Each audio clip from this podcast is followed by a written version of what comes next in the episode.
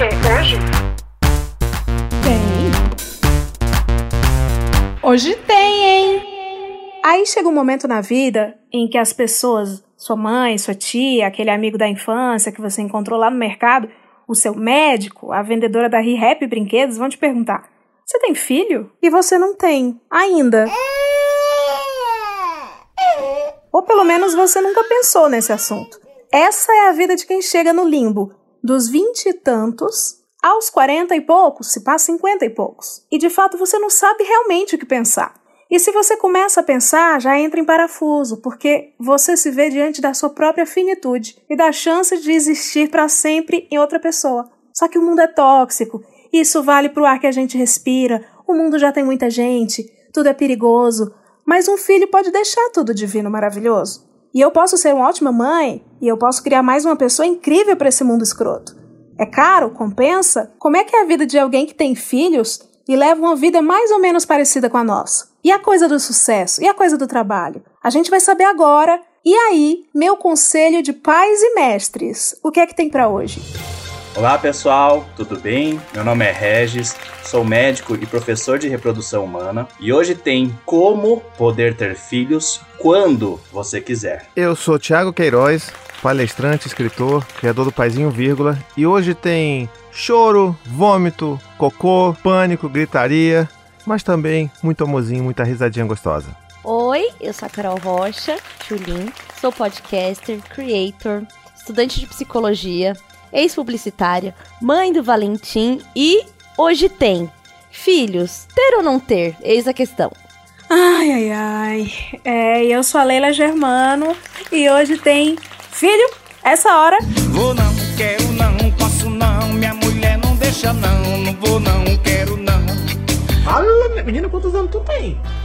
Sim, sim, ouvinte. Essa, essa intro ela falou pelo meu coração. Eu tô muito feliz de ter aqui essas pessoas, as melhores pessoas possíveis para falar sobre isso, esclarecer e quem sabe me convencer a, a, criar uma mini pessoa. Eu tô bem nessa fase. Esse episódio é aquele momento que a Taylor Swift fala da vida dela.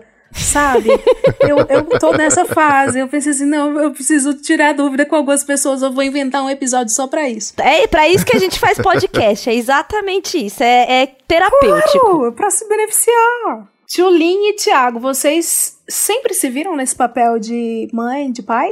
E como foi para vocês o primeiro dia que vocês se deram conta? Caraca, passada! Eu tenho que criar uma pessoa. Então, eu sempre quis ter uma família que fosse a família com pai, mãe e animais correndo, filhos, porque eu, na condição de filha, não tive nada disso. Então, fui criada por vários parentes, morei em muitas casas, meu pai muito cedo largou de mão mesmo, minha mãe não tinha condição financeira, então ia deixando eu e minha irmã com quem podia. Então eu tinha uma fantasia, né, de ter uma família onde eu ia ser a mãe ali. Mas quando eu engravidei e não foi planejado, eu falei, nossa, não é uma gravidez, eu estou doente. Fiz esse teste, deu positivo e com certeza é alguma doença muito feia. Então eu tive uma negação absurda. Tanto que eu falei pro, pro Fábio, pro pai do meu filho, assim: olha, eu fiz um teste hoje e ou eu tô grávida ou eu tô muito doente. E eu acho que eu tô bem doente, porque eu tenho hipotireoidismo, porque eu acho que tenho, eu tô com, sei lá, um daqueles cistos que tem cabelo e dente dentro de mim, que eu sei que ah. libera os hormônios. É, eu falei assim, eu dei a notícia assim. Então eu entrei numa negação absurda. Eu tinha 26 anos quando eu engravidei. E eu era publicitária, Leila Peraí, sabe. como vocês... assim? Tu não tem 25? Eu tô chocada com essa informação. Pode ir adiante, perdão. Eu tenho, vou fazer 34 daqui a pouco. e eu tinha 26 anos, e aí, né, uma vida de fudida, de publicidade. A Leila bem sabe uhum. como que é a vida lá do outro lado. E aí eu entrei numa negação e tal, mas não quis abortar. Falei, não, vamos seguir. E a primeira memória que eu lembro de ter uma criança de verdade comigo foi que quando eu entrei em trabalho de parto, depois de um tempo em casa, eu fui para o hospital, eu tirei uma foto no elevador de casa, eu e o Fábio descendo com a mala. E quando imediatamente a gente chegou no, no, no prédio, eu tirei a mesma foto com um bebê no colo, subindo o elevador. E aí foi quando eu falei assim. Ó, até arrepiei de lembrar. Eu falei, meu Deus! É real! Sabe? É verdade, porque agora a gente tá indo pra casa, os dois, com o bebê não era um cisto de dente de cabelo, é um bebê. Então, Eu imagino que seja uma coisa assim. Vocês, quando, quando tava em trabalho de parto, tava sentindo um parto. Não era uma vida nova que você iria dar conta. Não, cê, Era um não é porque assim, a, a gravidez, o amor pelo bebê é tudo é, criado, né? Você não engravida e automaticamente você fala, oh meu Deus, tem um bebê, agora eu mudei. Não, você tem que construir aquilo. E quando você recebe o bebê no colo, né? No meu caso, que foi o, bebê que eu vi pela primeira vez ali, diferente de, por exemplo, quem adota conhece a criança, se relaciona, né? Tem um momento. Quando você recebe um bebê, é a primeira vez que você tá vendo a cara dele. Né? Você só tava imaginando. Então, o Valentim, quando nasceu, que nasce aquele bebê roxo, porque os bebês nascem roxo, e quente, molhado e muito cabeludo, eu imaginava um bebê igual aquelas bonecas, sabe? Que é careca, rosa, Eu tô chocada que eles vêm quentes e molhados. Não, molhados eu imagino. muito, muito quentes e muito molhados, não é, Regis? Quentes, É. molhados, roxos, tá? Nascer roxo não é um problema, todo bebê vai nascer roxo, porque tem menos oxigênio, a forma como ele tá recebendo na barriga é diferente de quando ele começa a respirar. Então ele na- nasceu aquele negócio, eu, quando jogou aqui em mim, eu falei assim, que porra é esta? E as primeiras vezes que, as primeiras vezes que eu olhei pra ele, eu não reconhecia como meu, não tinha minha cara, não era o bebê que eu fantasiei. Então você tem que aprender a amar. E, enfim, rola a pauta. E a Tulin tá sendo muito generosa falando que bebês nascem molhados, porque na verdade eles nascem encebados, gosmentos. e a Ah, gente ele- que tem filho aprende a achar isso delicioso, ficar cheirando o vernix do bebê. É aquela coisa, ai que delícia isso aqui. Mas realmente o bebê nasce encebado. É, é porque o Valentim, como eu tive diabetes gestacional e eu tinha um aumento de líquido muito grande, o Valentim veio muito aguado mesmo. Ah, Ele não veio com aquele vernix branquinho, ele veio assim, parecendo que tirou. Já veio lavado. Ele veio lavado, ele era um bebê desses lavados, sabe? Que nasce assim, meio limpo, assim. Um menino muito bonito. Ele era assim, entendeu? Então ele era molhado, quente, molhado, assim. Mas pense pelo, pelo lado do médico. Esse, pelo menos, é o filho de vocês. Então, vocês têm que amar esse líquido, esse cheiro. Imagine o banho do médico que tá tomando também. Isso a gente nem. Ai, meu Deus. E você, Thiago? Como é que foi o baque? Você já passou por alguns baques, mas o primeirão, assim. É, é, vai durar duas horas pra eu contar os baques todos, porque são quatro filhos, né? Mas, mas o primeiro baque, que é a da chegada do Dante, né? Que ele hoje tem oito anos já, então isso faz muito tempo. Era um baque de não saber o que, o que esperar, né? Era muito assustador, assim, e, e meio solitário também, pra falar a verdade. Porque quando a gente ficou grávido, né? A Anne ficou grávida, a gente foi assim, nós fomos os primeiros da- dos grupos de amigos a nos tornarem pais, né? Então a gente não tinha com quem conversar. E, obviamente, do dia pra noite, todos os nossos assuntos era sobre gestação, sobre bebê. E, e a gente já tava ficando um pé no saco pros nossos amigos que queriam continuar indo pras festas. E a gente, tipo, até ia, mas de repente a Anne tinha aquela crise de cansaço, tinha que sair cedo. Então, é, Uhum. Anne, inclusive, é minha companheira, tá, gente? Então vou, vou referenciar muito ela, porque, por motivos óbvios aí, que ela faz parte da minha vida também. Lógico. Então, é, para mim, esse momento ele veio assim, não, é, não era exatamente planejado no momento que a gente queria, porque quando a gente decidiu começar a tentar, a Anne falava assim: não, olha, eu tenho ovários policísticos e pelo que eu li aqui no Google, demora em média dois anos para eu ficar grávida. Então, olha, vamos tentar agora logo, porque aí dá um tempo e tereré, tererê. Eu falei: não, tá bom, mas poxa, eu queria poder viajar, né? Nunca, nunca sei lá, o mais longe que eu fui, moro no Rio, foi, foi para São Paulo, para Minas Gerais, entendeu? Oh, pô, eu queria fazer algum negócio. Não, não vai dar tempo, vamos nessa, confia. Mês seguinte ela tava grávida. E agora fala, Miriam, cadê a tua voz? Oh, beleza. Mês seguinte ela tava grávida, então assim, psicologicamente não estava muito preparado, mas foi muito lindo, porque essa primeira aventura, né, é, da, da, da primeira, do primeiro filho, ela marca muitas mudanças na gente. E eu lembro muito de tentar encontrar lugares que eu pudesse até me, me- me identificar com outras pessoas, né? Nove anos atrás, tudo era mato, ainda mais no ramo da paternidade. Então não encontrava. Eu lembro da Anne me, me dar livro de presente de pais escre escrevendo sobre paternidade. E eu não conseguia me conectar com aquilo, achava tudo muito. as pessoas fazendo piada de tudo. E eu já não curtia aquela ideia. Eu queria entender, pô, peraí, mas eu tô com medo. O que que eu quero. Como é que eu vou fazer isso aqui? Porque. É, a minha re relação com meu pai, ela é daquela bem tradicional, né? O pai que só provê, o pai que né, ele não dá demonstração física de afeto, não fica falando eu te amo, não beijo tudo mais. Então, eu falava assim, pô, quero fazer diferente, só não sei como, né? E eu continuava sem saber como, mas uma das coisas que mais me ajudou nesse processo foi justamente o fato da Anne não querer ter um parto, digamos, hospitalar tradicional.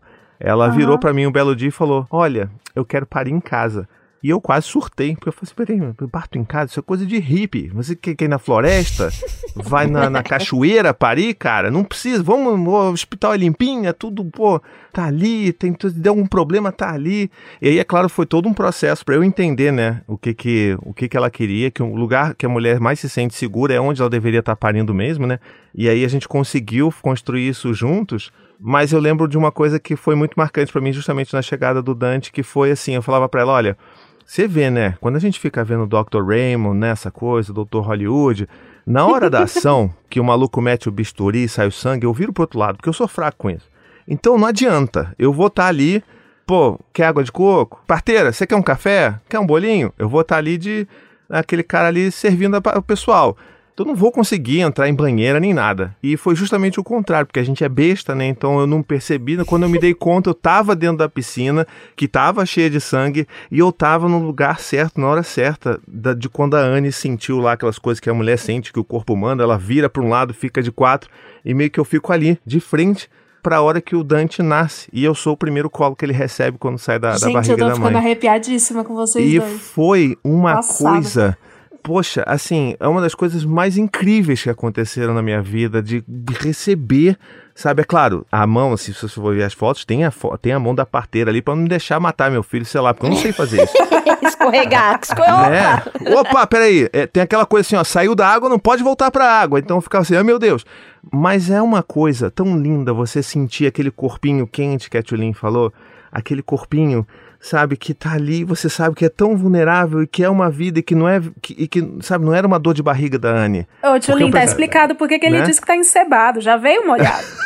é, Vem ali, ó, aquela exatamente. coisa, sabe? E aí você tem que botar logo no peito da mãe, aí tem que cobrir porque ele perde muito calor, e aí todo mundo chorando, aí você olha pro redor, é doula chorando, é parteira chorando, é você aos prantos. E é uma das coisas mais incríveis que eu já vivi na minha vida. Aprovado. E eu digo mais, inclusive, cada nascimento de cada filho meu foi uma experiência completamente diferente e igualmente transformadora. Então, é uma experiência que não tem, ó, não tem Disney, não tem Spotify for podcasters, não tem nada. É, é, pô, é o filho ali, cara, é outra, é outra coisa. Quando você tem um filho, as coisas mudam. E você muda completamente também, né? Porque antes eu não pensava. Uhum para mim, criança era tudo chato antes, antes de eu ter meu próprio filho. E hoje, olha só, né? Sou um dos grandes defensores aí de respeito à infância. Ai, meu Deus do céu! Olha, eu fico arrepiadíssima. Eu, eu, eu, eu, tava, eu tinha elaborado 14 perguntas para daqui, sei lá, a gente desenvolver nove, não sei, pra pensar no caso. Eu já tô assim, hein, doutor? me ajuda. Tchulin, a gente sabe que você né, é conhecida como mãe do Tim, uma criança incrível. Eu, eu sigo você, mas eu confesso que também existem os conteúdos do Tintim. Ah, eu já tô acostumada, já aceitei, já, sabe? Que ali eu tô só enquanto ele é menor, depois ele vai assumir a parada, sabe? Eu vejo você como uma mulher que, como você falou, além de a gente ser publicitária, a gente tá num momento talvez parecido, assim, de eu não tenho filho e aí eu tô nesse momento de, poxa, agora eu comecei a conquistar coisas. Será que é a hora de eu ter filho? E você, eu vejo uma mulher que só cresce, cai para cima, como dizem, né, para todo mundo que já se lascou muito na vida, mas só tá, tá conhecendo sucesso, sucesso, sucesso. Como foi isso, assim? Em algum momento você entra numa pane de caramba, eu tenho uma pessoa para cuidar e uma carreira para cuidar?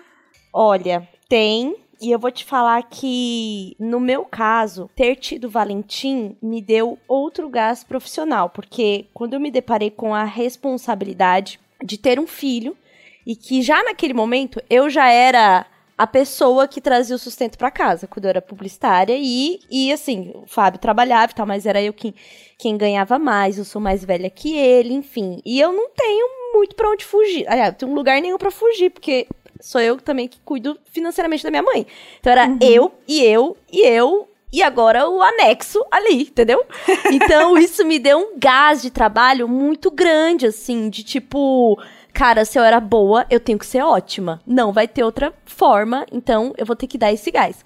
E ter o Valentim me dá muito isso, assim, sabe? E depois que ele começou a crescer um pouco mais, tem um lugar de querer ser um bom exemplo, assim, de tipo, eu quero que meu filho me veja trabalhando, eu quero que. e quando eu falo, sempre, assim, quando eu. eu- ele tem seis e meio.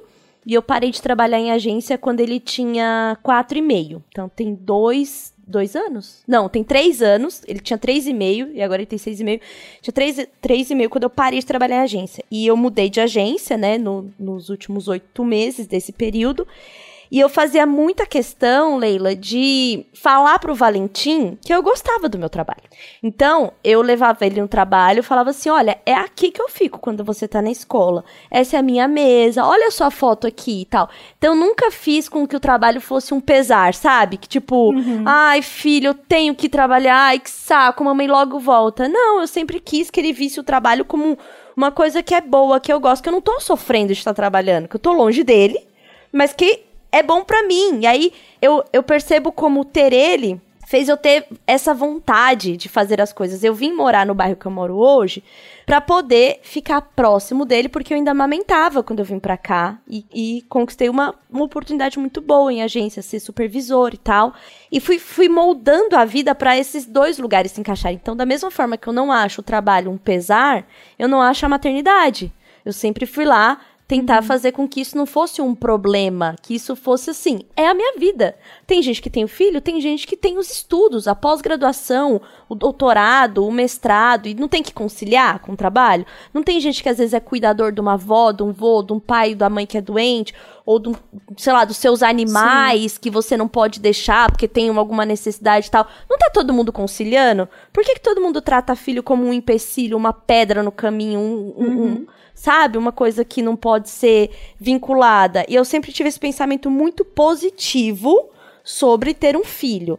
E como na minha experiência eu tive uma mãe que tinha que, sei lá, ir para outro estado trabalhar e me deixava, eu não queria que o Valentim crescesse com essa sensação.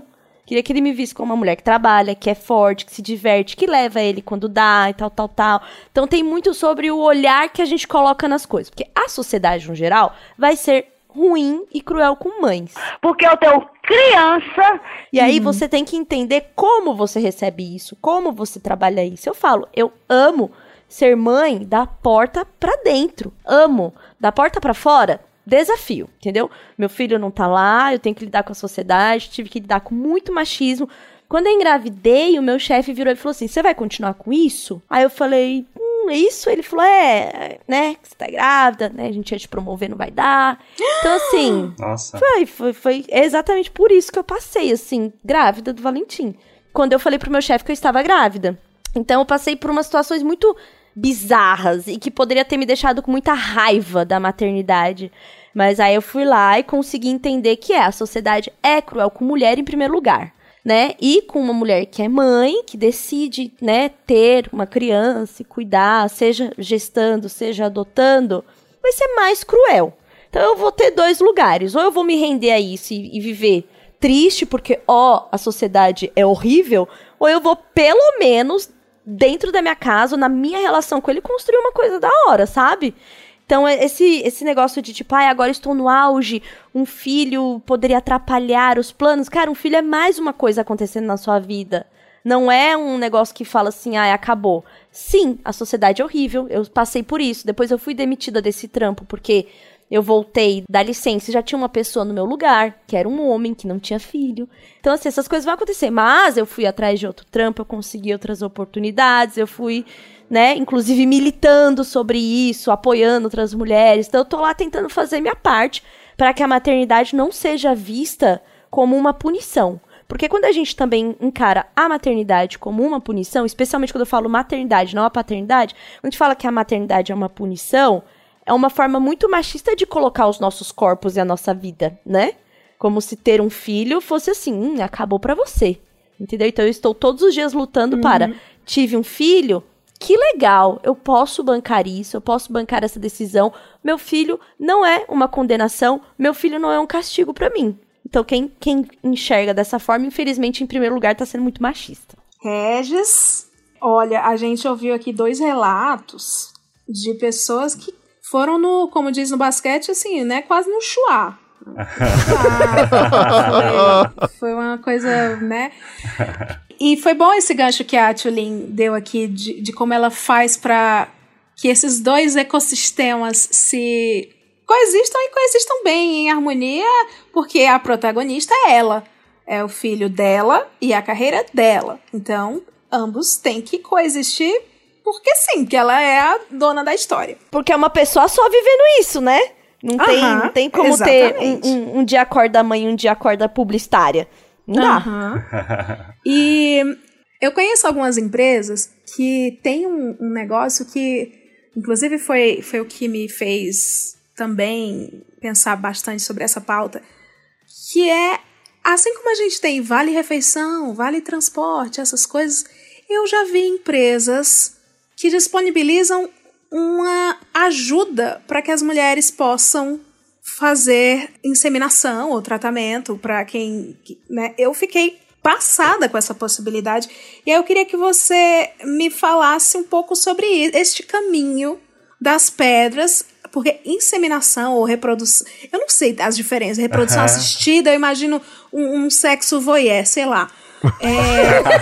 não, não é. Aqui, ó. Já Vamos lá, tô não assistindo. Não é isso, não.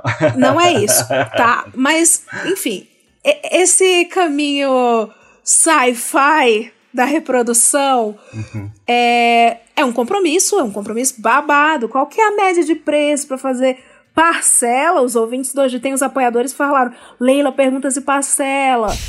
e o que, que ocorre se os pais ficarem inadimplentes? Enfim, Regis, conte tudo e conte primeiro, vai contando primeiro o seu trabalho, a sua carreira, quem é você na noite. Muito legal essa pauta e a história, né, do, da Tulin, do Thiago. A proposta sua, Leila, de que era, será que eu engravido? Depois dessas histórias, da, acho que quem tá ouvindo quer engravidar para ontem, né? É muito legal, assim, essa vivência. E eu, Hoje eu não faço mais essa parte de obstetrícia. Eu, minha formação, eu sou gineco-obstetra, então eu fiz muito parto, muita cesárea, e eu achava, vendo do outro lado, mesmo sendo o meu trabalho, eu achava muito, muito bonito. Então, vira e mexe com frequência, né? Eu me emocionava uhum. também. Então, é, é, bem o que o Thiago falou. Tem horas que tá todo mundo, você olha para todo lado, tá todo mundo chorando. Porque é um negócio bonito mesmo. E você vê esse apego, essa é, é, visível essa transformação que agora é um pai e uma mãe ali, né? Então, falando assim de ter filhos, é muito bonito e é bem legal a história de vocês. Mas, tá, minha parte aqui é falar talvez quem queira postergar, né? Então, é, primeiro de tudo, não precisa ter essa pressão de engravidar. E também não precisaria, não deveria ter, como bem disse a Tulin, a pressão de não engravidar quem de repente está grávida você falar que o seu chefe disse assim, como continuar isso, isso me deixou até chocado. Né? É. Ih, menino, vai pra agência pra tu ver. né? é, talvez minha bolha obstetrícia não seja muito forte isso, então. Mas eu fiquei bem surpreso com uma, uma, uma frase dessas, né? Mas então, o, o meu papel, é, eu sou formado em ginecologia e obstetrícia e hoje atuo é, título de especialista só em reprodução assistida, que é dar toda essa ajuda de quem quer e de quem não quer engravidar. Então, ah, é? muito se fala em reprodução assistida, reprodução humana só todo mundo associa, né, com a fertilização in vitro. Mas não, é aquele planejamento. Então, talvez o que faltou um pouquinho aí de planejar ou de para não engravidar e quando não quer, e daí entrou na história do Tiago de que avisar, se você quiser engravidar, é, mesmo que seja ovário policístico, né, Tiago, não é daqui dois anos, né? Então a gente recomenda essa consulta antes de engravidar, justamente para a gente fazer o preparo, porque pode ser sim que no mês seguinte já esteja grávida.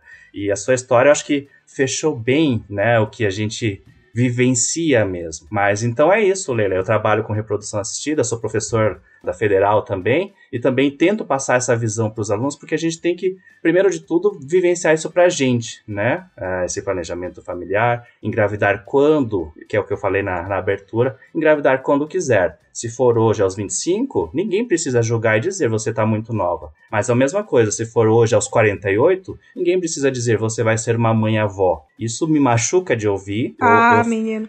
É, a, vida, a vida da gente é, é. Engravidou, todo mundo que engravidou 20 para baixo, 25 para baixo é, ai, tão nova. É. Adolescente, 25... adolescente. É, adolescente. Eu me, eu me sentia grávida adolescente no meio publicitário, assim, de verdade. Tão Parecia nova. que eu tava assim, sabe? Perdeu a vida. É, isso, exatamente. É isso. 25 a 35 é, ai, bem na hora que ia decolar. e aí, 35 e diante, oh, agora. É, é e daí quando aos 45 você tá louca. É, você tá é, querendo engravidar Deus, agora. Ô, é. ô, Regis, e aí eu, eu, como eu sabia que você ia estar tá aqui hoje com a gente, né? Eu até. Ai, Leila, eu queria até fazer perguntas aquela. Pelo né? amor de Deus! acho, acho chiquérrimo você perguntando Porque, aqui. Porque assim, teve. teve eu vi uma, umas propostas de empresas aí, uma delas tinha como benefício você congelar uhum. os óvulos, né? E mesmo eu não indo trabalhar numa dessas, eu tenho muita vontade de ter outro filho. Quero muito, quero ter novamente essa experiência, né? Tenho 34 mês que vem, né? Super nova. E uhum. é isso. Se você pergunta, pergunta pro Dr. Google, assim, vem de tudo, né? Do tipo, com 35 já é um risco, né? Já tá acabando a sua vida fértil, saudável, né? Tem assim um, um um teor de terrorismo, assim, des, envolto nessa coisa da idade. A gente sabe que também tem muitos machismos envolvidos nisso, que é da mulher que se propõe a ser mãe mais pra frente, ela é vó, ela é velha, será que ela vai aguentar? Será que ela vai ter disposição, né? Por exemplo, eu, por exemplo, se eu chegasse lá e falasse com você assim, Regis, Uhum. Tenho um filho, tá? Estou me prevenindo aqui. Não estou afim de ter uma gravidez agora, mas em algum momento quero viver essa experiência depois. Aí você fala assim, quando mais ou menos? Eu falo assim, não sei. Mas de, deixa uma parte do meu corpo aí guardada para o futuro. O que que eu faço? Como que é esta consulta? Quais são os próximos passos? Na minha aula de, de congelamento de ovos, o meu primeiro slide é justamente isso. Quero engravidar, mas não agora. E é justamente assim. Pode pôr minha chega. foto lá assim, ó. a, minha, a minha é agora. tem assim, não agora. Aí tem eu, e do outro lado, e eu, é agora. Aí tem a Leila. É, tem eu. Mas não precisa de um namorado. É, do, do, é, não tô contando com o namorado, tô contando da minha experiência, quero ter uma criança. Legal. Então, a, a gente tem a saída, parece até propaganda, né? Vendedor. Eu tenho a saída, o resultado para as duas coisas, né? Eu tenho, consigo. Mas então, assim, Tchulin, a tá muito, muito frequente a mulher, então acho que isso já está bem forte na, na visão leiga, né, uh, fora do, do centro hospitalar, talvez, né, uh, sobre congelamento de óvulos, e cresceu muito, então aqui no Brasil cresceu em torno de 30% a 40% nesse ano de pandemia. Acho que todo mundo voltou a ficar um pouco mais família, mais casa, né, pensando assim, ah, dar uma baixada na carreira, talvez, ou pensar só foco profissional, profissional, profissional, e pensar, acho que daqui a pouco eu quero ter um filho sim. Né? Então começou a ter uma procura muito maior. E é, isso acontece porque isso também é outra informação que todo mundo sabe, que com o passar do tempo vai ficando um pouquinho mais difícil. Só que aí que vem essa tão temida idade dos 35 anos. Não existe uma chave que muda ali. Você fez meia-noite, 35 anos, ah, meu Deus, tô infértil. Igual o iogurte quando estraga, né? Que é assim, validade até dia 15. Dia 16 tem vida lá dentro, assim, acabou. Joga fora que vai dar diarreia, né? É bem é. Então, assim, quando, quando eu mostro o gráfico, eu, tô, eu sou um pouco alarmista, só para chamar a atenção, que o auge da mulher é aos 22, dos 22 aos 25. Já era para mim, acabou pra mim. Acabou, acabou o episódio, é. né, Leila? Acabou. Fique agora Valeu, com... Fique agora com Olavo de Carvalho. Tô brincando. Mas dos 22 aos 25 é o auge da mulher, que é o que é a idade, idade das nossas bisavós. Já tinha tido lá até seus dois, três filhos. Então isso é o que a natureza humana fez. A sociedade nossa deixou mais para frente. E a gente tem que se programar para isso, né? Então, dos 22 aos 35, ele cai um pouquinho, mas não cai tão brusco. Só que a partir dos 35 começa a cair um pouco mais rápido, e depois dos 37, e principalmente depois dos 40.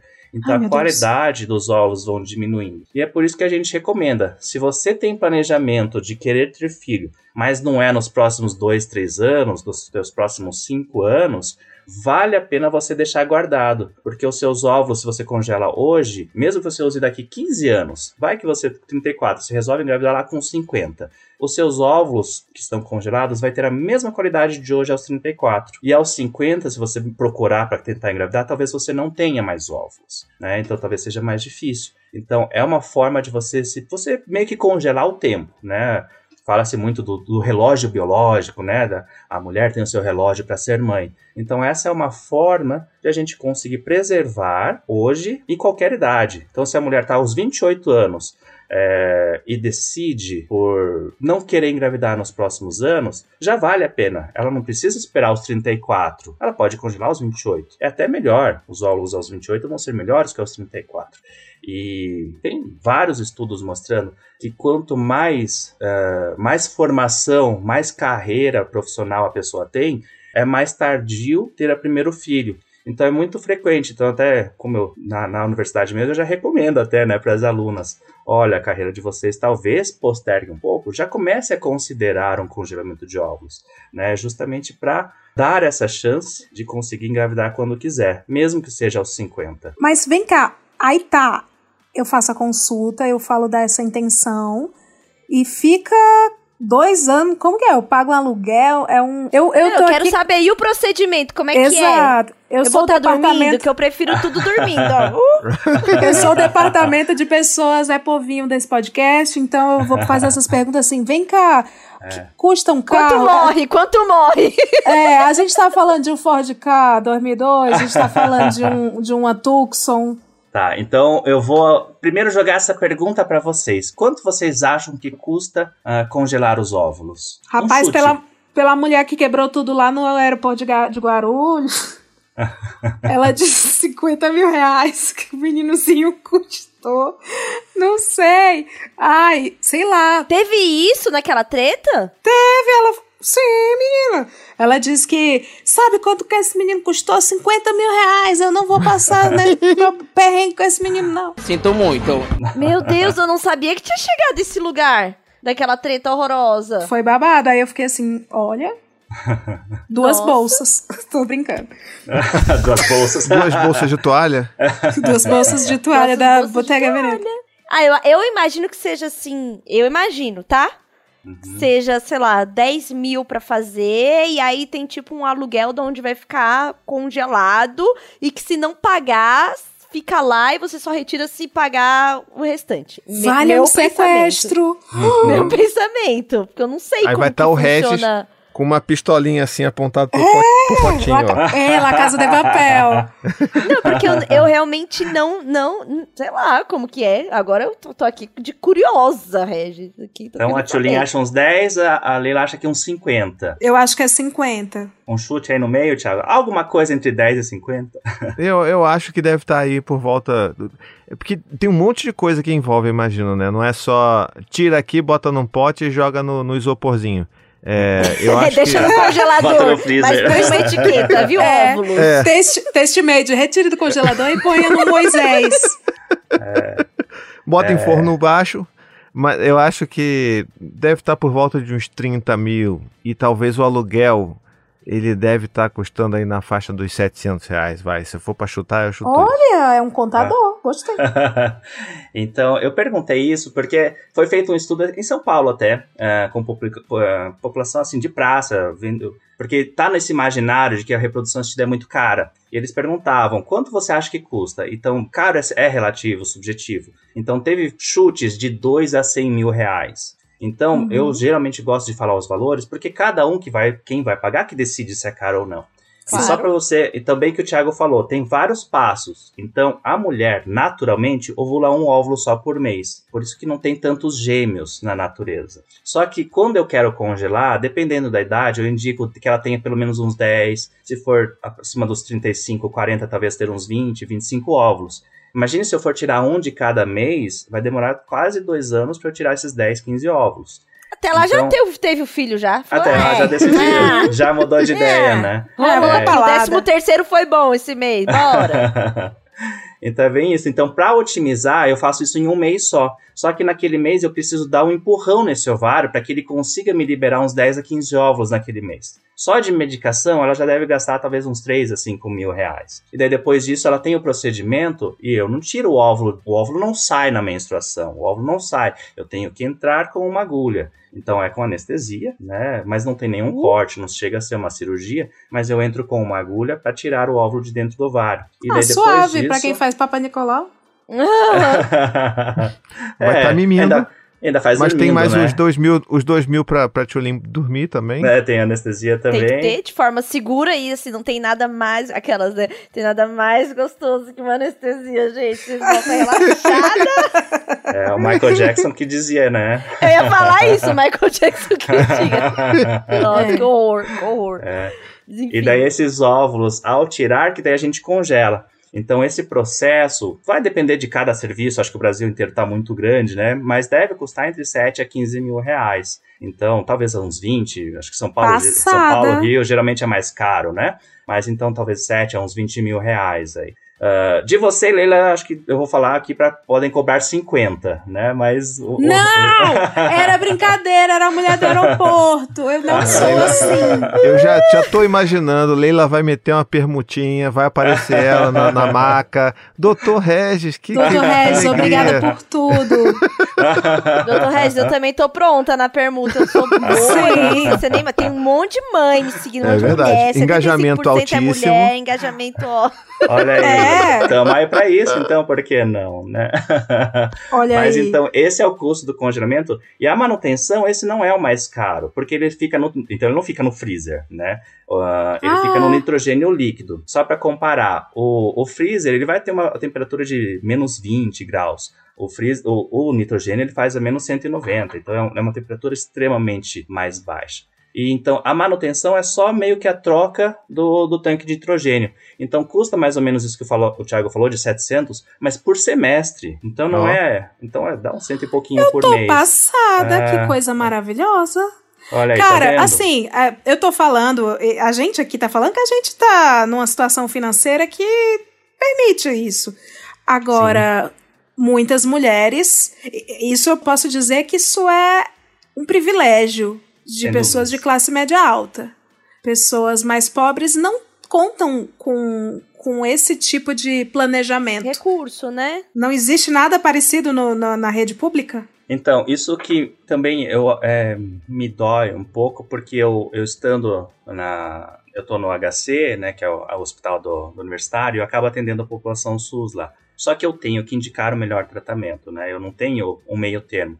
E Uhum. ah, esse é o problema da reprodução, porque o Brasil, é, o brasileiro, tá muito, não está acostumado a pagar por saúde, porque ou o SUS ou o convênio cobre. E quando você fala que é- o negócio é particular, geralmente está associado com basicamente estética, né? Só que a, a reprodução assistida ela está no meio termo, que é um problema de saúde. A pessoa não conseguir engravidar, só que ao mesmo tempo é particular. Então, ah, ah, eu, eu tenho pacientes que, como essa é a programação, esse é o planejamento, eu já tive paciente haitiano, né? Então, com subempregos, infelizmente, que eles conseguem aqui no Brasil, só que como esse era o objetivo final deles, eles se organizaram, se planejaram, né? Então, por mais que seja caro, assim, eu fico super feliz de ver, né? Quando eles foram atrás, porque a indicação era aquela. Então, realmente, é muito caro, né, para a população hum, comum, assim, do brasileiro, né? Mas sendo, talvez, um, um objetivo de vida, e geralmente é assim que eu falo para o paciente lá no HC. Você tem que, você e o marido, decidam o que, que é o plano de vocês. Isso é, é essencial para a vida de vocês como casal?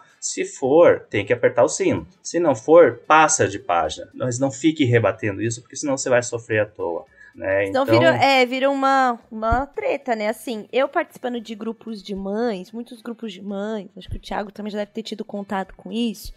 A pessoa, quando quer engravidar e não consegue, fica como tentante, é extremamente estressante, é caro também.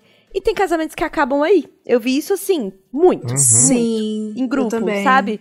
Porque é um estresse absurdo depois ficar tentando, tentando, porque, enfim, não se priorizou lá, tal, e fazer esse, esse planejamento e tal. Então, é muito de ter um olhar muito individual, né? Do que é a sua vida, do que é a sua relação, do que são os seus planos, do que é o seu projeto. É porque ter um filho, assim, de verdade, é uma coisa que muda a sua vida, principalmente a sua vida financeira, sabe? Eu acho que para mim o maior baque era quanto custava, de fato, ter um filho que eu, que eu quisesse dar condições, não é condições de luxo, tá? Dar uma condição digna, né? Porque a gente tem um governo e a gente vive num país que não oferta isso para sua população. Então você tem que dar a sua força de trabalho para criar isso, nanana, que no futuro vai ser um cidadão para, es, para este país. Enfim, deveria ser valorizado. Vou, não vou militar tanto hoje aqui, mas enfim, tem um custo Mulher, financeiro. tem um custo, realmente um custo financeiro, né? Ter uma criança tem um custo emocional. Então, é, ou, por que, que eu tenho tanta vontade de ter outro filho? Eu quero viver uma outra experiência. Porque eu vou estar numa outra, um outro tipo de condição. Foi muito cruel voltar ao trabalhar com o Valentim com três meses e meio. Passar a madrugada tirando leite para não ter, é, não faltar o leite para ele. Ter que mudar toda a minha vida e lo, lo, local de moradia para poder continuar dando o que eu achava que era o básico para ele, que era o leite do meu peito, né? Então tudo isso envolveu custo financeiro mesmo, assim, dinheiro, sabe? E eu tenho muita vontade de ter essa experiência novamente, de uma forma mais confortável. Me, me programo financeiramente, realmente, assim, pensando que um dia eu vou poder, por exemplo, ter o meu filho e conseguir trabalhar seis horas por dia, não 10, 11, com um bebezinho que eu amamente, uhum. sabe? Então tem esse, esses planejamentos mesmo, né? É muito lindo, é muito incrível quando você escolhe ter um filho e, né, apesar das dificuldades, você tem, consegue, mas ter numa condição confortável, não é de rico, confortável, a experiência se torna melhor também, porque tem muita treta às vezes que acontece entre casais ou na sua própria treta ali, que é como se a criança tivesse culpa, e não é culpa da criança, né? Tem várias coisas envolvidas, mas imagina, você quer ser uma ótima mãe, você quer dar tudo pro seu filho, você quer ter tempo pro seu filho, só que você tem que trabalhar 10 horas por dia ou voltar para casa, dar a comida, dar o banho, isso aqui, e voltar e pegar o computador para trabalhar. Você começa a sentir uma raiva que você nem sabe mais do que que é. E nisso, uhum. às vezes, muitas vezes conta na criança, sabe? Então tem que ter a cabeça muito no lugar também para entender que não é culpa da criança. É a partir do momento que você, você quis ter ali, né? Se teve a responsabilidade de ter, tem que entender que você é o adulto da relação também, que a culpa não é da criança sabe? Então, ter realmente uma condição que é pelo menos confortável, que você não tá, tipo, se apertando muito para ter o filho, torna mais prazeroso, digamos assim, sabe? Eu percebo isso com o passar dos anos, que ele cresceu, pude, né, tive a oportunidade de ganhar mais, trabalhar mais também, mas que fica menos estressante, sabe? Tem isso também. Não tô falando que quem não tem dinheiro não tem que ter filho, pelo amor de Deus, não tô falando sobre isso. Estou falando que quando a gente tem uma condição que pelo menos é confortável e digna, é muito melhor, sim. E também por isso o governo deveria pagar pra mãe ter filho. É isso aí. É, e você aí que é empresário, vai, que a crise vem pra. Não, você que é empresário, cara, sério, é muito bacana. Isso aqui é bonita, é isso aí. Você descobrir que uma empresa oferece esse suporte para as mulheres assim como a, li, a licença paternidade, né, de seis meses e tudo isso, esse benefício ó, vai para a categoria VR bom. Não, eu lembro quando saiu a notícia dessa empresa famosa, que eu vou falar aqui, mas que tava pagando para suas funcionárias de alto escalão e tal começar a pensar, né, no congelamento de óvulos. Eu lembro que virou uma polêmica assim: "Ah, estão colaborando ou estão pressionando para que a mulher não pare de trabalhar. Entendeu? Tinha também esse, uhum. né, essa discussão sobre os corpos. Mas eu acredito que é, vivendo no mundo capitalista que a gente vive, que não é fácil mesmo, Todo mundo quer mesmo exigir mais a sua mão de obra. Então aproveita o benefício e congela com o dinheiro do patrão mesmo, entendeu? Ativou o empreendedorismo e reformulou o seu negócio. Faz isso sim. Faz isso sim. É igual o negócio de cagar em horário comercial? Sim, faça cocô em horário comercial, sim. É, entendeu? não esquece, é, gente, não esquece de checar se a empresa tem salinha de amamentar, se a empresa tem um horário ok ok, se a empresa fecha uns acordos legais de. Cara, a mulher acabou de ter um neném, ela pode trabalhar de casa. Existe toda essa flexibilidade que, se uma empresa, eu imagino, né?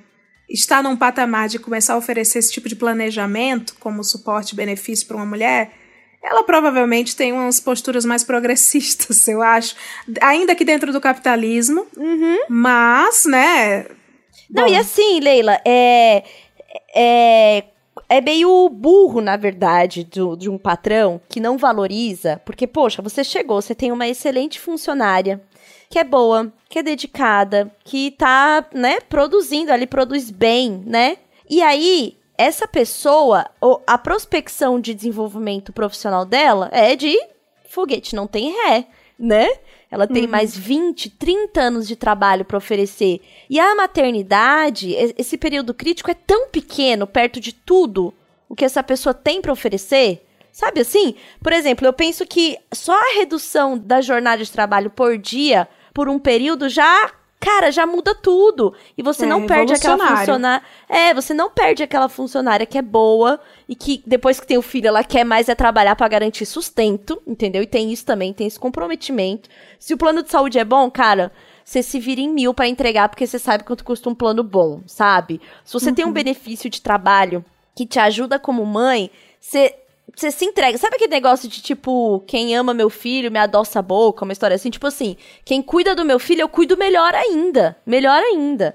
Então, é, é até um, um, um, um pensamento que é, dentro dos modos que a gente trabalha, sim, progressista, mas que, se for analisado, é muito bom para a saúde dessa empresa você conseguir ter essas funcionárias, sabe? E que é isso, dentro de um, de um, período de que ela pode oferecer, o período crítico de maternidade é muito pequeno, sabe? E era isso que me dava desespero, tipo assim, cara, eu só preciso de mais seis meses trabalhando seis horas. Quando ele fizer um ano, um ano e pouco, já estou pronta para deixá-lo no lugar por um, por um período maior, ou ter alguém uhum. que tá dividindo comigo essa demanda, seja uma babá, uma avó, rará, mas, cara, não me demita por isso, sabe? Eu tô aqui trabalhando. Eu não tô, não virei uma pessoa inútil porque eu tive um filho. E muitas vezes essa é a crueldade do capitalismo faz com a gente, que é a gente se tornar descartável porque teve uma criança, sabe? Então é muito de, de pensar não só como número, mas como pessoas, talentos, né? Recursos humanos deveria ser sobre o recurso humano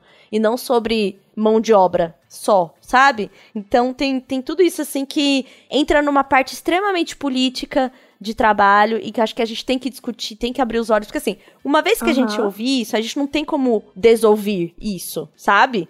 Você vai sempre pensar nisso, olhar para isso, e isso tem que ser falado no trabalho. É, eu sempre levei o Valentim, né, nos trabalhos, como eu falei, tal, tal, tal. Sempre fiz questão de falar, gente, olha, eu posso até tal horário, porque depois disso eu tenho que pegar ele na escola e não tem ninguém para pegar. Mas eu vou fazer essa entrega. Sempre fiz todas as entregas, eu vou dar o meu jeito. Às vezes de um jeito muito escasso e muito horrível, tipo o filho com febre e você no computador. Sim, aconteceu. Mas eu nunca deixei de entregar o trabalho porque eu tenho filho. Como eu já vi na minha própria equipe e tal, porque eu já era supervisora, de tipo, gente que não entrega o trabalho porque tá de ressaca. Entendeu? Tipo de uhum. discrepância que acontece, assim, de trabalho então, eu não, eu não acho que a gente tem que ter medo de ter filho quando é uma profissional, porque a sociedade também precisa entender que uma mulher com filho é uma profissional. Ela não precisa esconder que ela tem filho, ela não precisa adiar a, a gestação só pelo medo profissional é muito cruel, é muito injusto, sabe? Então uhum. acho que a gente tem que sim falar sobre ter filhos. Eu fiz muito isso, assim, nas agências que eu passei, eu puxei muito a pauta. Óbvio que dentro de todos os meus privilégios que eu reconheço, inclusive o de ser conhecida na internet, então a, a gente também não podia dar muita mancada comigo, porque sabia que se eu falasse ia ficar chato, né? Mas eu usei desses recursos de privilégio para poder enfiar essas pautas no trabalho, poder falar sobre isso e discutir isso, sabe? Era uma forma também de tipo assim quando ele tinha quatro meses, eu não tinha esse poder, digamos assim. Quando ele tinha dois anos e meio, três, eu tinha. Então eu também usei isso como recurso pra gente poder falar, escalonar, porque é, precisa falar. Não dá pra gente só, quando é mãe, finge que não tem trabalho e quando tá no trabalho, finge que não tem filho, né? Não dá. Somos uma uhum. pessoa só. É uma pessoa só vivendo tudo isso. Então, eu acho que tem que falar. Tem desejo de ter filho? Legal, cara. Você é uma pessoa, você pode sentir esse desejo, sabe? Não pode deixar com que só com que a sociedade e o trabalho mate da gente algo que é um desejo. E se não tiver vontade também, tá tudo bem, mais ainda, sabe? Tipo, é importante que a gente possa se manifestar como pessoa também nesses ambientes de trabalho. Muito que bem. Eu tô quase o Faustão. É essa fera aí, mano. Ai, eu vou parar de falar, gente. Fala aí, Thiago, alguma coisa. Lindíssima, falou tudo. Tiago, ó, a Tchulinha acabou de falar do desejo dela de ter um próximo. Você, como pai de belas quatro mini pessoas, como saber que cabe mais um no convívio? Quando você e a sua companheira entenderam assim, ah, essa casa merece mais uma criança e mais outra, vamos ter mais. Olha, vou fazer um disclaimer aqui, porque se eu começar a falar mesmo sobre isso, vai acabar a gravação. A Tchulinha fala assim: tá, isso aí agora. Eu vou ter outro filho agora. Ai, meu Deus! e eu já tô. Doutor Regis, põe aí dois. Anote, As pessoas dois. me acusam, me ameaçam de me deixar de seguir no Instagram, porque vê, ai meu Deus, o útero tá palpitando aqui. Essa, a vontade vem, mas aí eu lembro das noites sem dormir, aí a vontade uhum. vai embora.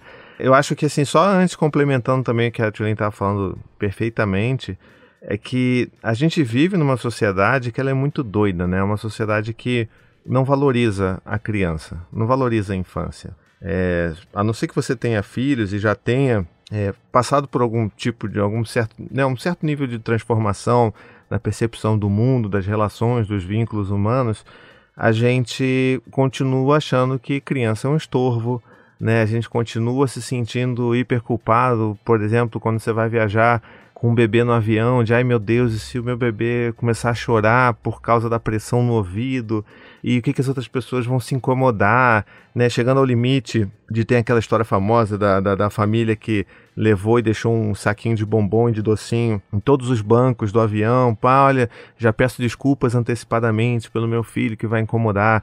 Ou então companhias aéreas que vendem assentos que ficam longe de criança com um valor mais alto, né? A forma do capitalismo subverter tudo.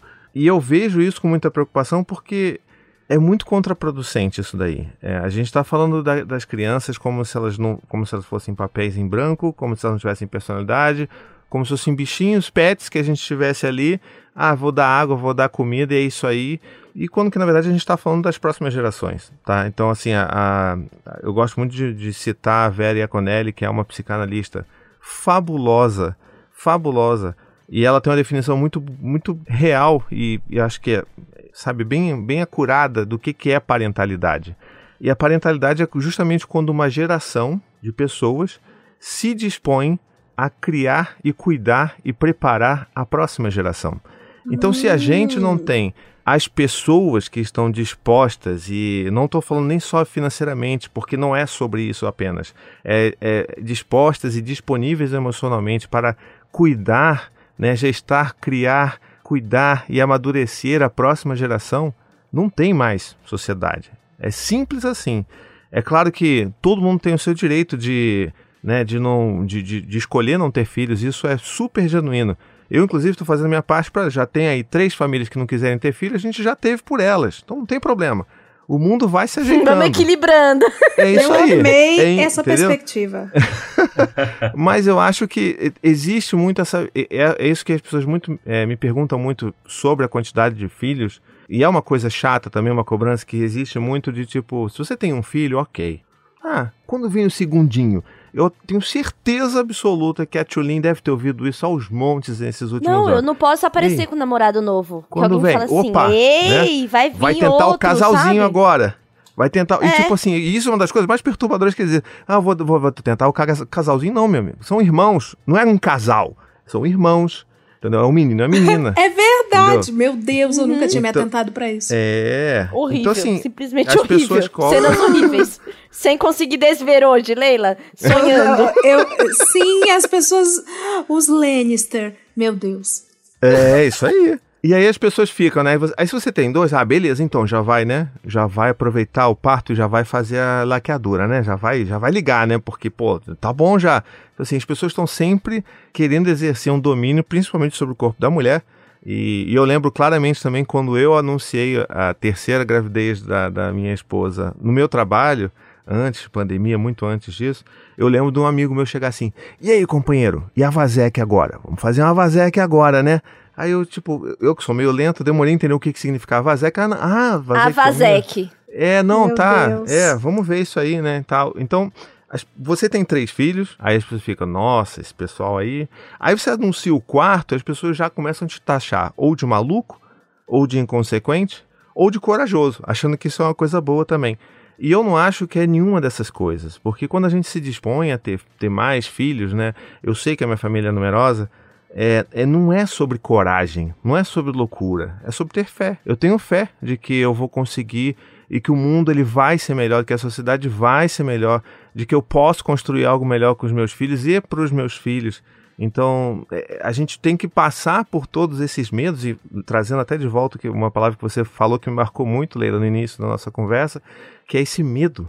né? Poxa, mas se eu ter agora, se eu tiver um filho agora, o que, que vai ser de mim? Mas é minha carreira, e o que, que vai acontecer? E se, e se der errado? É, E a gente não pode viver com medo, a gente sabe disso, né? É por causa de uma grande epidemia de medo que a gente se encontra na situação política que a gente se encontra hoje. Todo mundo está com medo do fantasma do comunismo, a gente está nessa bosta que a gente está vivendo agora. Então, é- é- o medo paralisa. E a gente precisa acreditar que vai ser melhor. E eu não estou falando aqui que todo mundo tem que ter 5, 10 filhos.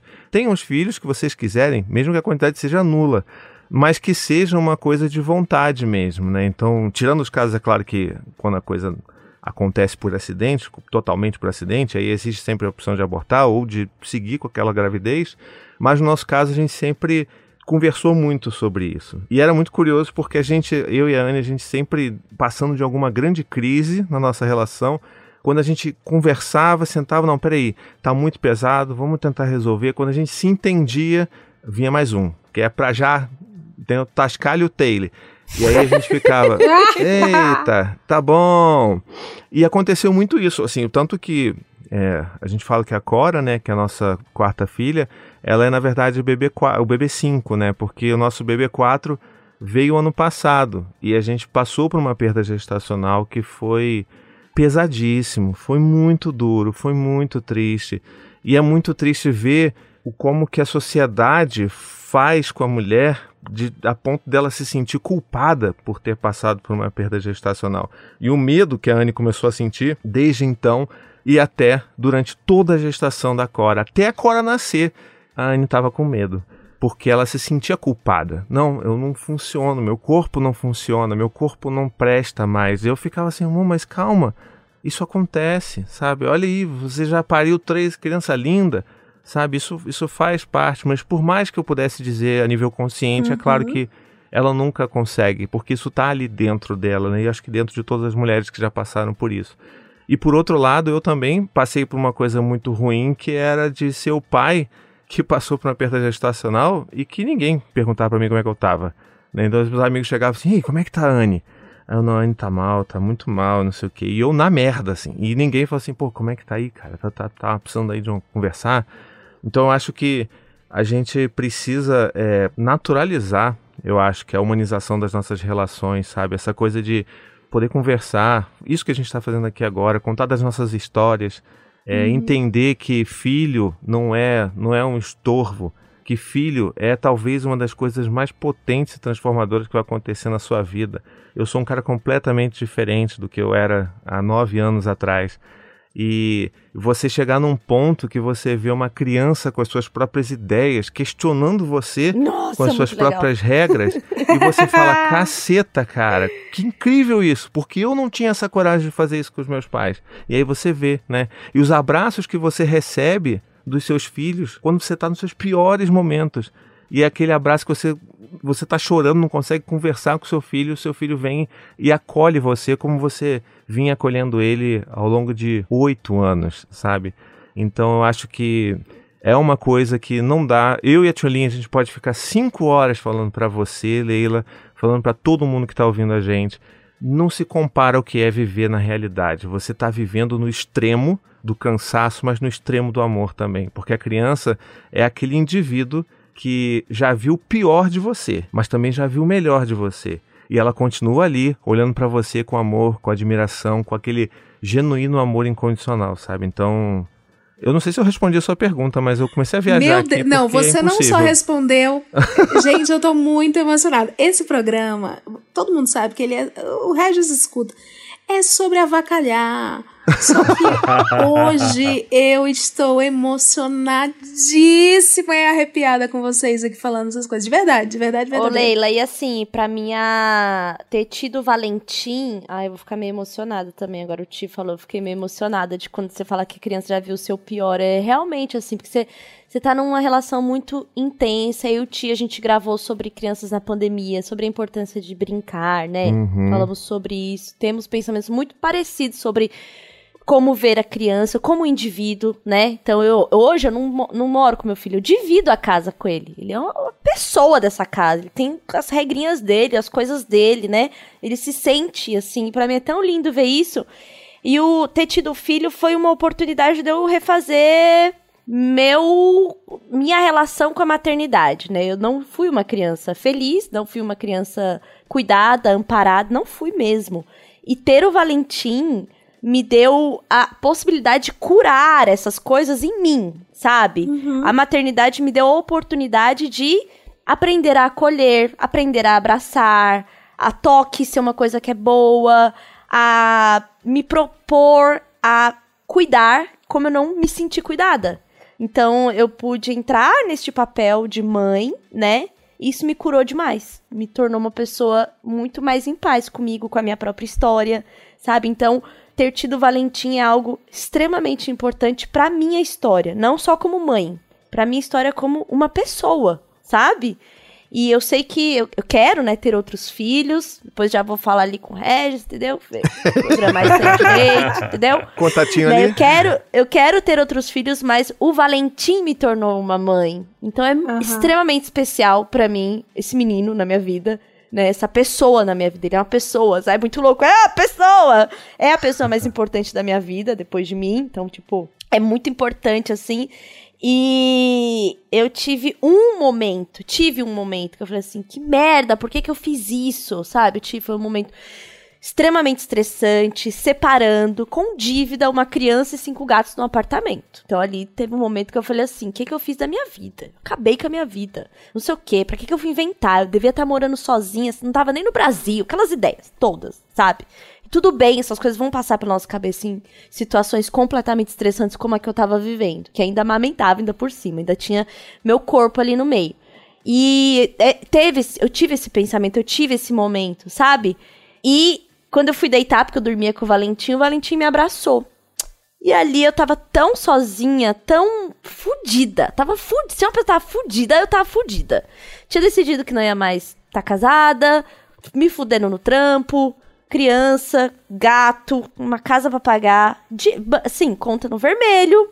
E ali, naquele momento, a única coisa que me confortou, que me tirou da noia, da, da coisa horrível que eu tava sentindo, foi o abraço do Valentim dormindinho, assim. E aí, obviamente, chorei, me senti a pior mãe do mundo, aquela história toda. E depois daquilo eu falei assim, cara, é muito da hora receber isso daqui sem ser cobrado ou sem ser da, da nossa forma adulta, muitas vezes, de lidar com relações, troca, tipo, eu, se eu te dou, você tem que me dar. Não, só veio, sabe? E aquilo me fez entender tantas coisas. Eu acho que você já passou por momentos assim, né, Ti? Que a gente tá à beira de perder a cabeça, assim, e um abraço inocente daquela criança que você é responsável muda tudo, sabe? Então, eu não sou uma pessoa que romantiza a maternidade. É foda, é difícil, é caro. Você vai ter que trabalhar mais mesmo pra se manter e tal. Mas é incrível, incrível ver um ser humano em construção tão de perto e ser responsável por aquilo. É realmente muito incrível. Às vezes eu lembro da gravidez, eu acho a gravidez um negócio assim, meu Deus, tava aqui dentro. Até hoje eu tenho essa sensação, sabe? Mas, Um alien. mas é, é muito louco, mas eu sei que eu não só gerei meu filho, eu adotei o meu filho. Porque uma criança que nasce da sua barriga também precisa ser adotado. Então, é uma é uma coisa da entrega do seu corpo e depois a entrega do seu amor e da construção. Você tem que adotar esse filho também, sabe? Então, tenha filho quem tem vontade, porque é muito difícil também ser a criança que não é querida. E isso eu posso falar da minha vivência. Então, assim, tenha vontade, tenha, tenha essa fantasia, essa vontade de fazer isso, sabe?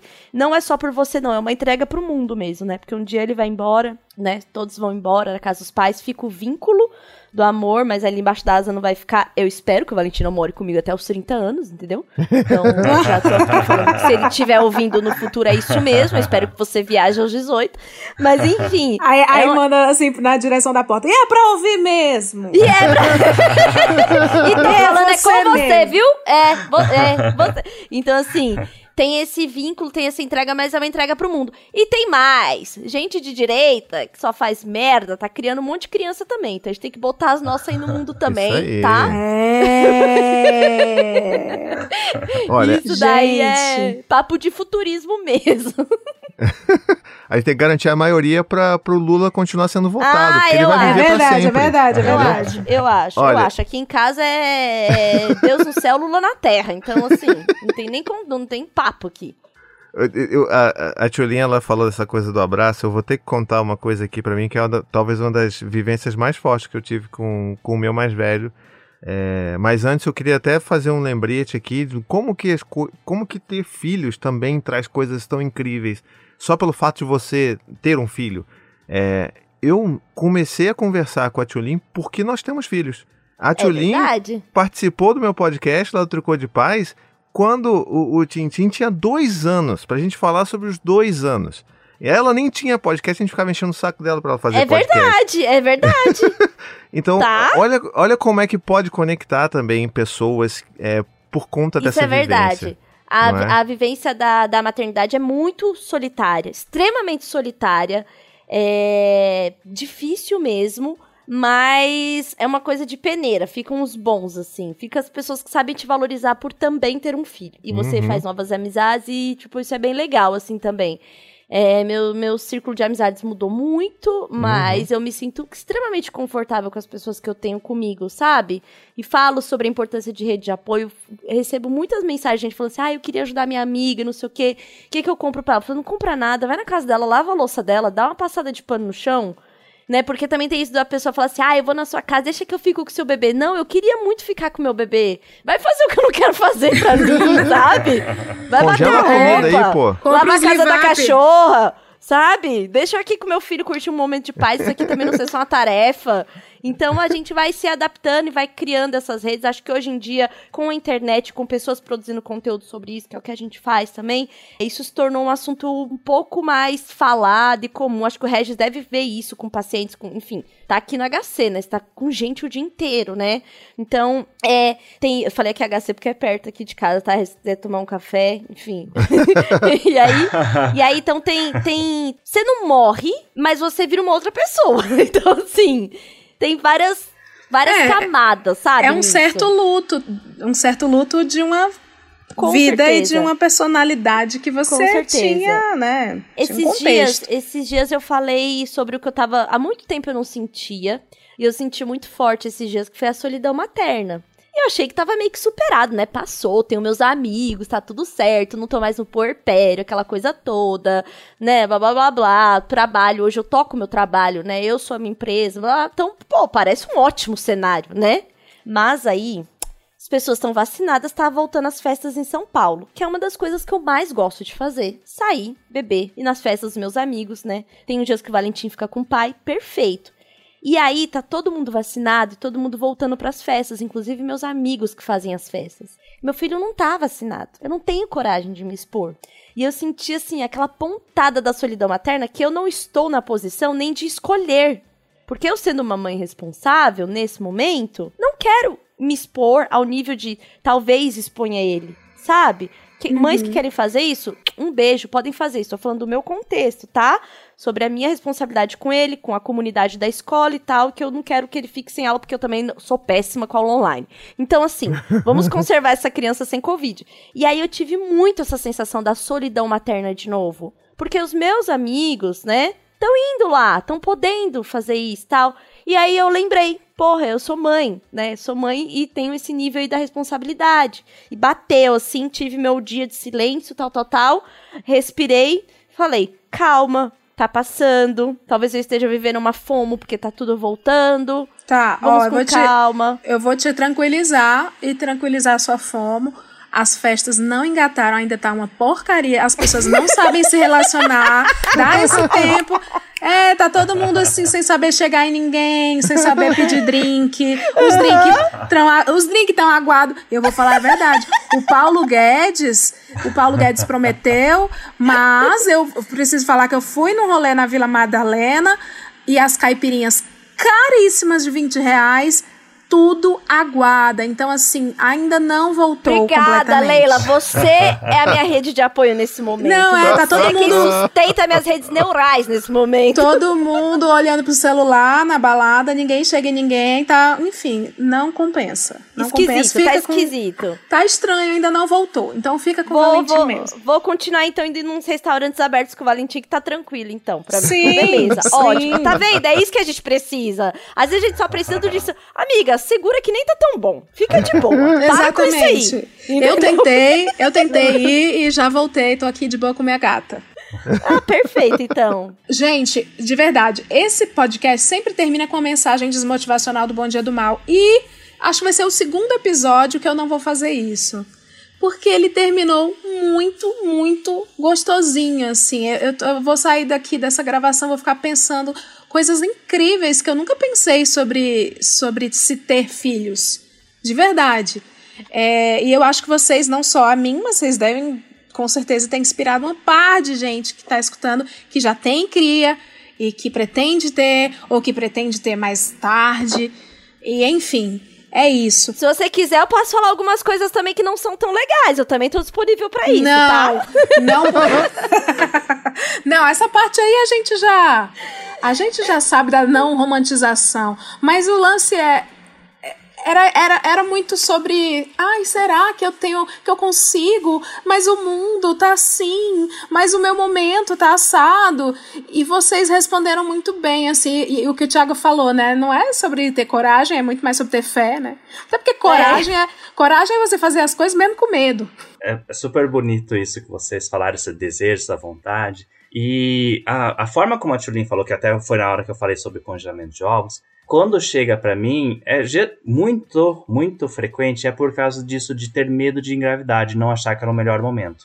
E quando eu falo de congelamento, eu sempre digo: congelar ovos é o plano B, é o plano para você deixar lá. O plano A é engravidar para ontem. Não tem momento certo para você engravidar. Eu acho que essa que o Thiago falou de ter que vai com medo, vai com medo mesmo, tem que ir com medo mesmo, porque é, todo mundo tem medo de uma grande mudança e, e ficou muito claro aqui para com a história de vocês como isso é uma grande mudança. Mas o ficou mais bonito é que é uma grande mudança boa, né? E, e muito legal. Então a gente tem que dar essa oportunidade, sempre esse reforço. Não deixe para depois. Até pelo que eu falei antes, que vai ficar mais difícil mesmo, né? Então é, é o momento que é, vai com medo, vai ser lindo, vai ser bonito, vai ser feliz. Eu tô super contente de ouvir essas histórias de vocês. Eu, eu com pacientes, então, na vida particular também não tenho filhos ainda, mas eu com paciente eu vivencio essas transformações Imagine vocês que engravidaram rápido. Imagine quem engravidou depois de 5, 6 anos tentando e era esse uhum. sonho. Né? Sim, então, é, sim. eu, eu do lado ali, é, a gente se emociona. Então, eu sou de uma geração, acho que os médicos de antigamente não podiam se emocionar, né? Não podia ter é zero, é frio, aquela frieza, né? Eu não, eu me emociono, eu gosto, eu torço. Se, tá, se deu errado, eu choro junto. Se tá feliz, eu choro junto também. E, e, é muito legal essa ouvir essas histórias. As de vocês hoje, assim, é um pouco mais pra frente do que eu tô acostumado, mas eu fiquei super contente. Obrigado, Leila, por participar também de volta. E é Não, só eu, eu agradeço muito. Eu, te, eu, de verdade, eu pretendo fazer outros episódios sobre o tema, inclusive sobre a, a não romantização, que já eu sei, ouvinte, que você já ouviu em vários podcasts, mas não aqui com uma pessoa que ainda não tem crianças. É verdade. Há sempre oportunidade. Não, e sabe o que eu acho legal, Leila? É a gente falar que o assunto filho, criança e romanti não romantização não é assunto para quem tem criança, é assunto para quem vive em sociedade. Uhum. Porque a criança é parte da sociedade. Então, assim, a gente tem que lembrar, sabe? Inclusive, isso que você falou de rede de apoio, essa coisa toda de. Ai, o que que eu dou? Vou dar um. Não, velho. É, isso tudo precisa ser conversado de, entre amigos mesmo, assim. Sim. É algo que, assim como a gente discute, não sei, tem podcasts, tem, tem episódios sobre todos os tipos de tema. E faz parte mesmo ter algum tema em um podcast de variedade que seja essa convivência. Essa convivência, uhum. essa. Até a etiqueta que tá também nesse período uhum. de puerpério. Uhum, que... Sim, tem, tem muito assunto pra, pra de falar, pra, pra fazer mesmo. E também porque cada experiência é muito individual, né? Então, uhum. isso é muito legal, assim, a gente às vezes vê várias, várias nuances, é, entender contexto social, contexto econômico, contexto regional, né? Tem tanta coisa para ser explorada nesse tema e é um tema sobre quem vive em comunidade. Não tema só para quem, quem é pai, uhum. só para quem é mãe, que por muito tempo virou um assunto de mãe, né? Ti, Ti é um dos poucos no Brasil que faz o, esse conteúdo, falando de paternidade. Então, olha uhum. quanto que a gente precisa falar. Eu não, você conhece algum canal de tios? Primos, cuidadores, avós é que estão falando sobre isso. Estão falando a experiência deles com as crianças, sabe? A gente precisa é, olhar para uma criança como um indivíduo da nossa sociedade e que é uma fase, aquilo vai passar, ele vai virar um adulto, sabe? Então, é, são, são temas que eu, enfim, sempre que quiser me chama, quiser me chamar no off, chama, eu tô aqui. e, e, só para dar um, só para dar um gostinho de como que é importante a gente ter essa conversa, mesmo é, que pessoas quando pessoas não têm filhos. Eu acho isso, inclusive, sensacional quando vejo pessoas mandando mensagens para mim que ou leram um livro ou que me seguem, me acompanham, mesmo não tendo filho, não tenho nem, nem plano para ter filho por enquanto. Porque essa sensibilização do que é o cuidado com a criança é importante para a sociedade inteira, né? Quer ver um exemplo muito, muito interessante? É, recentemente, a Verônica, né, do arroba Faxina Boa, ela fez um tweet que foi um negócio que explodiu minha cabeça, explodiu a cabeça, explodiu a cabeça de um monte de gente, que era a questão do cocô. Você faz cocô e ela tinha descoberto que a maioria das pessoas faziam cocô e tomavam banho depois. E aí as pessoas falando assim, ah, você tá maluca, você não toma banho depois você faz cocô, toda vez que faz cocô tem que tomar banho. E eu, fiquei, eu li aquilo, depois eu conversei com ela, assim, essa pessoa tá maluca? Essa pessoa não tem filho. Eu não tenho nem tempo para fazer cocô. Você acha que eu vou falar assim, filhos, esperem 15 minutinhos para eu tomar um banho, porque eu acabei de fazer um cocôzinho. Eu mal tenho tempo de fazer cocô, gente. Eu espero eu quase fazer nas calças para chegar rápido lá e resolver e poder voltar, porque senão vai ter um gato pegando fogo, vai ter uma cortina rasgada, vai ter uma criança socando a outra. Realmente. Pô, entendeu? Então, assim, é, essa é a parte da, da, da romantização que as pessoas não entendem também para quem tem filho. É, exatamente. E tem um milhão de assuntos aí, Você vai fazer um outro projeto, um novo podcast falando assim não, tenho filhos, quero falar de criança. Tá perfeito também. eu quero mais é que fale mesmo. Fale e me chama pra ir pra falar com você, porque... Vou fazer o repeteco. Não, e eu amei o seu convite. Assim como, o Di, assim como o Ti falou, eu amo pessoas que quando não têm filhos, falar sobre isso. Eu fico assim, ai, muito obrigada. Sim, eu posso falar por horas. Sim, eu desmarco tudo, vamos sim. Porque pra mim é extremamente ah. importante, sabe? É, é realmente, assim, um prazer. É, é uma contribuição contribuição para o mundo a gente dá visibilidade para criança, sabe? Vou, pra, vou pra ser honestona, vou ser honestona agora. Eu achava que havia um véu entre a host sem filhos e os hosts com filhos. Que eu ficava assim, gente, eu não tenho. Aquele povo, né, que, não, que a, o povo desgastou tanto o termo local de fala que eu fico assim, eu não tenho local de fala para falar de filhos. E aí, por... mas assim, eu acho que esse foi o tema mais honesto do meu coração, que é assim, tá, gente, eu tenho 34, tá? Já casei, já separei, tava namorando, uhum. terminei. Mas assim, eu acho que tem um lugarzinho aqui na minha vida de uma criança. E, e não tem a ver com boy, que... não. Não, isso que eu ia te falar. Esse lugar, eu falo, ó, eu tinha aquele sonho da família perfeita, que com um ano e meio do Valentim, acabou, acabou, acabou, quebrou minha fantasia da, da família, que, uh, 50 uhum. anos de casado, não rolou, né?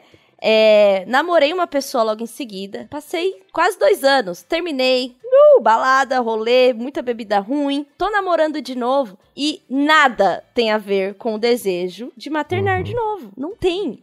É, é totalmente tem. individual. É nosso. É, uma, é. é nosso. É porque, porque no fim tem essa coisa da solidão. E não é só a solidão porque ela é imposta. É solidão porque é a sua relação com aquela criança. É a sua vida com aquela criança. Então tem a questão da solidão ser muito pesada, mas ela também é um mergulho muito para dentro, sabe? E que você entende que essa sua relação com a criança não depende dos outros. Depende de uhum. você uhum. fazer este papel. Entendeu? Depende do pai fazer o papel dele de tipo é, dividindo e coisa e tal. Eu tenho é, um casal de amigas que tem filho. E, cara, não tem o papel do pai. Então, o que, que é esse papel do pai também? Quando você não, não necessita que ele exista para ter o filho. Sabe assim? Então são uhum. várias coisas a serem questionadas. As crianças são criadas pelos avós, pelos tios. Não tem o papel pai e mãe. Tem as figuras de cuidado. Que figura de cuidado você quer ser? Eu sou uma figura de cuidado antes de ser a mãe dele. Eu me propus. Mãe pode só simplesmente gestar e parir. Pode ser chamada de mãe, mas eu, eu me sinto no lugar de uma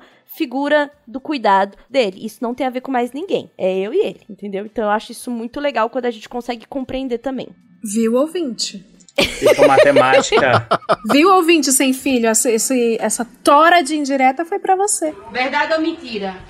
Eu lembro de quando eu, lembro de quando eu convidei a, a Leila para gravar o Tricô de Paz. E ela bugou. Eu lembro que você bugou. Eu é, eu falei assim, eu não tenho filho. Mas não tenho filho, o que eu vou fazer aí? Aí você viu. A gente conversa sobre tudo. A gente é gente. A gente toma A gente banho, é gente. gente. Quem tem filho também é gente. Não, não toma, não toma sempre não. Quando é 11 horas, quando as crianças dormiram, a gente toma. Ó, oh, hoje em dia que eu tenho só um e já tem seis anos e meio, eu posso passar uma hora no banheiro. Se eu deixar na Netflix, minha filha. Ó, ó. A Netflix, posso, o posso streaming. desmaiar naquele banheiro que ele não vai o saber. O streaming entendeu? é a maior rede de então, apoio que um pai e uma mãe pode É ter. mesmo, é mesmo. Então, assim, hoje em dia já dá pra cagar e tomar um banho. Olha, eu vou deixar o ouvinte com essa frase linda de encerramento, é, para a gente terminar com as ações lá em cima. E agradecer Tiago, Regis, Chulin, vocês foram sensacionais. Eu pretendo repetir essa bancada, vocês que se virem e lutem. é, eu amei demais, demais. Muito obrigada. Se vocês quiserem falar alguma coisa sobre onde vocês estão, como encontrar, do que vocês estão falando de tão massa como vocês falaram aqui hoje, fiquem à vontade. Se vocês quiserem acompanhar aí um pouco do que eu faço, procura Paizinho Vírgula, tem nas redes sociais aí, YouTube, Instagram, essas coisas todas. Tem o meu podcast que é o Tricô de Paz, que, que eu falo sobre parentalidade, relações de uma forma geral. É aquela coisa, você acha que você vai falar um monte de homem falando sobre trocar fralda, não é exatamente sobre isso. Você vai se emocionar, vai ouvir história de gente que, que adotou e que tem filho com no espectro do autismo assim, são muitas histórias de parentalidade que, que ajudam a gente a mudar a forma como a gente vê o mundo, né? Então, se vocês quiserem, estão super convidados. É, queria, inclusive, aproveitar e falar que tenho. Acabei de lançar meu livro. Foi meu primeiro livro infantil, estou muito feliz com isso, que é a Armadura de Bertô. É uma forma que. Uma história que eu tenho contado para os meus filhos há alguns anos para falar sobre masculinidades mais saudáveis. Então fica aí o, quem, principalmente quem tem filho menino e tem essa preocupação. Tchulinho, o teu endereço está aqui guardado comigo, que a editora vai mandar, já mandei mandar, porque a gente sabe disso. A gente nem pergunta, já eu sei que vai mandar. É isso aí. Mas é uma história muito bonita, assim, de dois ursos, um pai e um filho, como que eles vivenciam isso e, e o filho, como sempre, nesse papel de questionador do, do status quo, da masculinidade. E, enfim, uh, não vou contar spoiler, mas é uma história que eu tenho muito orgulho de ter escrito. Ah! Ansiosa para conhecê-la. Eu também, eu também. E eu sou fã do, do, dos conteúdos do Ti, inclusive para crianças. Inclusive, vamos atualizar esse podcast aí, tipo, que o Valentim adora. Então... Vamos, vamos lá. Eu só preciso da liberação do Spotify. Eu falo assim, ó, mete outra aí, porra, outra temporada. Porra, vamos aí, porque é muito bom. A gente adora ver as histórias. Eu fico. E eu acho uma delícia, porque tem dia que a gente tá cansada para pegar uma porra de um livro e ficar lendo. Exatamente. Entendeu? Então você só tem lá já o seu recurso, rede de apoio, podcast com história que você dá play e é e vamos que vamos. Eu sou a Carol Tulin, arroba Tulin nas redes. Eu faço o podcast Imagina Juntas. Inclusive, hoje eu gravei o episódio de quatro anos, então estou aí sobrevivendo oh. nessa indústria. Faço um outro podcast que se chama Papo de Gato, que é só sobre a vida de mãe de gato, tô zoando, só sobre ser uma gateira, tá? sobre cuidados com especialistas incríveis, é um podcast muito legal, produzido pela Royal Canan, e apresento um outro podcast que se chama Eu Que Lute, que é falando sobre os primeiros desafios da vida adulta. Primeiro trampo, primeira vez que você vai fazer uma compra no mercado, primeiro apartamento que você entra com um sonho na cabeça, uma mochila nas costas, um colchonete no braço. Então eu sou aí uma podcaster. E tá lá no, nas minhas redes sociais muito conteúdo, muita militância, assim, que às vezes bate, né, lá nos stories, te, quero falar sobre, enfim, essas coisas que eu sinto sendo uma mulher e mãe. E é isso aí, gente. É isso aí. Leila, muito obrigada pelo convite. Tô muito feliz. Muito obrigada mesmo. Eu agradeço vocês. Imagina, brilharam. E eu sou o Regis, Regis Show nas redes sociais e tem meu site também, regisshow.com.br, mas onde eu sou mais ativo acaba sendo o Instagram. E o meu objetivo é essa conversa aqui, é tentar popularizar as técnicas de reprodução assistida. Ela é muito associada com um negócio meio Discovery Channel, meio do fantástico, mas não, ela é coisa do dia a dia e ela é para ser popular, é um sonho que deve ser concretizado. Né? Então, me sigam e de volta agradeço, Leila. Adorei a conversa com vocês três. Eu achei que foi ótimo, o pessoal. Eu também, pessoa amei. também. Imagine para os ouvintes, com certeza vai ser muito legal. E obrigado. E eu quero deixar um spoiler, uma eventual nova conversa, para falar sobre gestação independente. Foi o que a Tulin falou. A maternidade não está, não precisa estar relacionado com um parceiro e tem tido uma procura muito, muito grande de gestação independente. Então existe sim, é uma técnica estabelecida e mais importante, ela é segura e não vai estar preso a um homem, né? Então acho que essa é O que é a melhor coisa. É a melhor Essa é a parte. solução do mundo, cara. É. Caraca, sensacional. Não, é, é simplesmente perfeito, sabe? Fica aí, fica jogado aí então. Fica um insight bem na minha cara. Olha, Leila, que eu te falo que, assim, boa parte dos problemas acompanha um homem, tá? Então, assim... Mulher, Leila, aí na tua mão. legal. É só Ah, assinar um contrato agora com o Regis, ô Leila. É, É só. verdade, é verdade. Gente, ouvinte, eu prometi um bom programa, eu entreguei um excelente programa. De nada, ouvinte. Burro, raso e superficial que me segue. Quem quiser saber. Ai, Leila, onde eu acho? Eu, eu- eles estão falando nomes e os arrobas e eu não consigo clicar. Ouvinte burro, eu taguei pra você aqui na descrição. e aí você clica e vai atrás de- dessas três pessoas maravilhosas. Vou me despedindo dela. Muito obrigada. Eu não tenho palavras para agradecer, porque vocês enriqueceram demais este episódio. Um cheiro no ouvinte. Eu vou ficar devendo o Bom Dia do Mal. Mas vocês já sabem, é só seguir arroba Bom Dia do Mal no Instagram e lá tem todos os cards pra acabar com a raça do seu dia. Tchau, pessoal! Bom dia!